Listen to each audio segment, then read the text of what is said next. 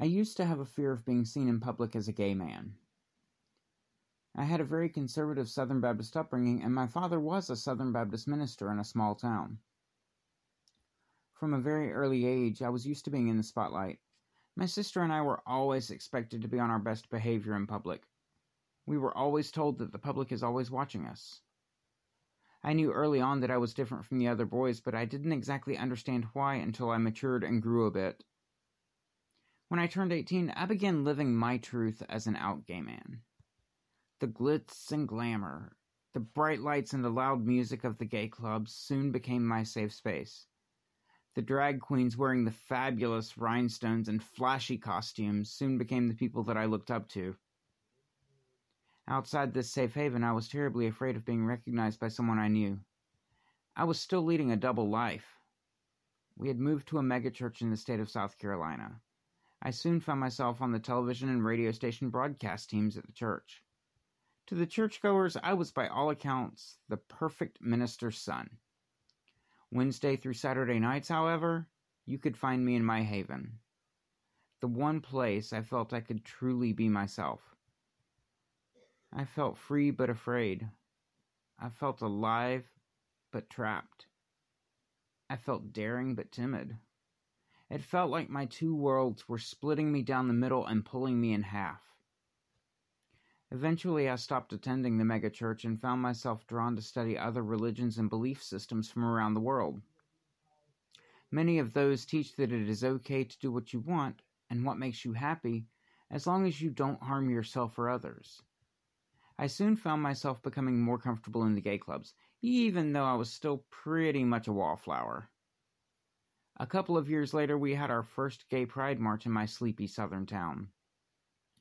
When I heard there were plans for this march, I quickly ran out and found the gayest things I could find.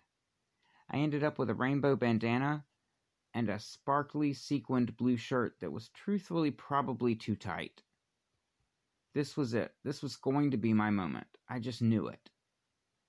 A few of the friends that I talked to at the gay club had mentioned they were going to go to the march to demand our equal rights so we devised a plan to carpool.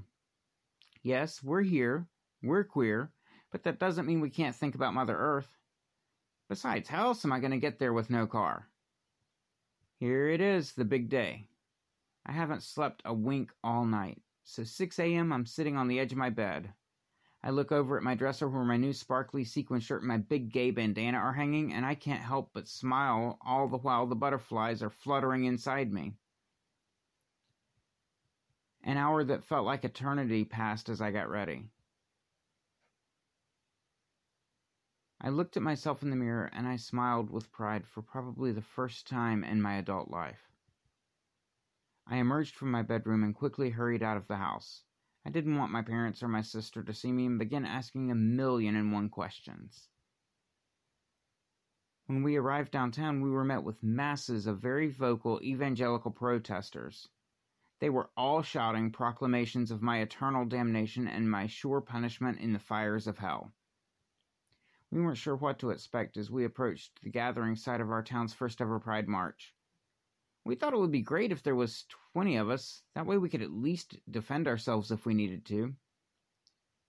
As we walked past the hundreds and hundreds of loud protesters, that fear of mine quickly reasserted itself with a vengeance. We pressed on, trying not to let fear get the better of us. But this is the Deep South and the Bible Belt. This is a place where Klan meetings are a regular occurrence. We walked on toward the parking lot, and I thought it was very ironic that it was the Universalist Unitarian Fellowship, a church of all places. As we walked into the parking lot, our fears were immediately put to rest. There were people here hundreds of people. We were greeted with cheers and applause as we entered the crowd. Soon the organizers got on a megaphone and began reminding everyone to remain calm and safe. And above all, do not feed the protesters. We set off. We all began to cheer. We began to sing. We began to chant. We were here and we were declaring that we are valid and we exist. We have a right to live just as we are. We marched through the streets. I realized that this was my Dr. King moment. I realized that, along with the hundreds of others that were there, we were making history. This was our line in the sand, and there was no going back.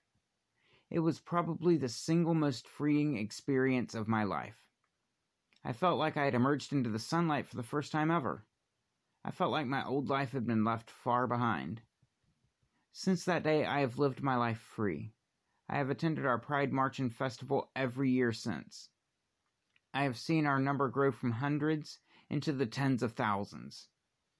I knew that I had to do something to give back to this community that literally embraced me with open arms that September day all those years ago. I began working on the board of directors of our local pride organization, and people began to recognize me on the street. People knew me. Everyone here suddenly knew who I was. I liked this feeling. I wanted more. I realized that with the recognition I was now receiving and my exploding social media presence, I could do even more good. I began using my online presence to encourage others and to offer messages of love and hope and support. I now serve on the board of directors of an LGBTQ nonprofit support group as their director of communications.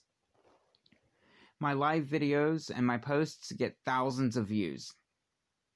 My message of hope reaches thousands of people every day. I look back on that dual life that I used to lead, and I still remember the fear that once gripped me. Now I am thankful that fear has turned into a passion for service, a passion for helping to make the world a better place, even if it is just one person at a time.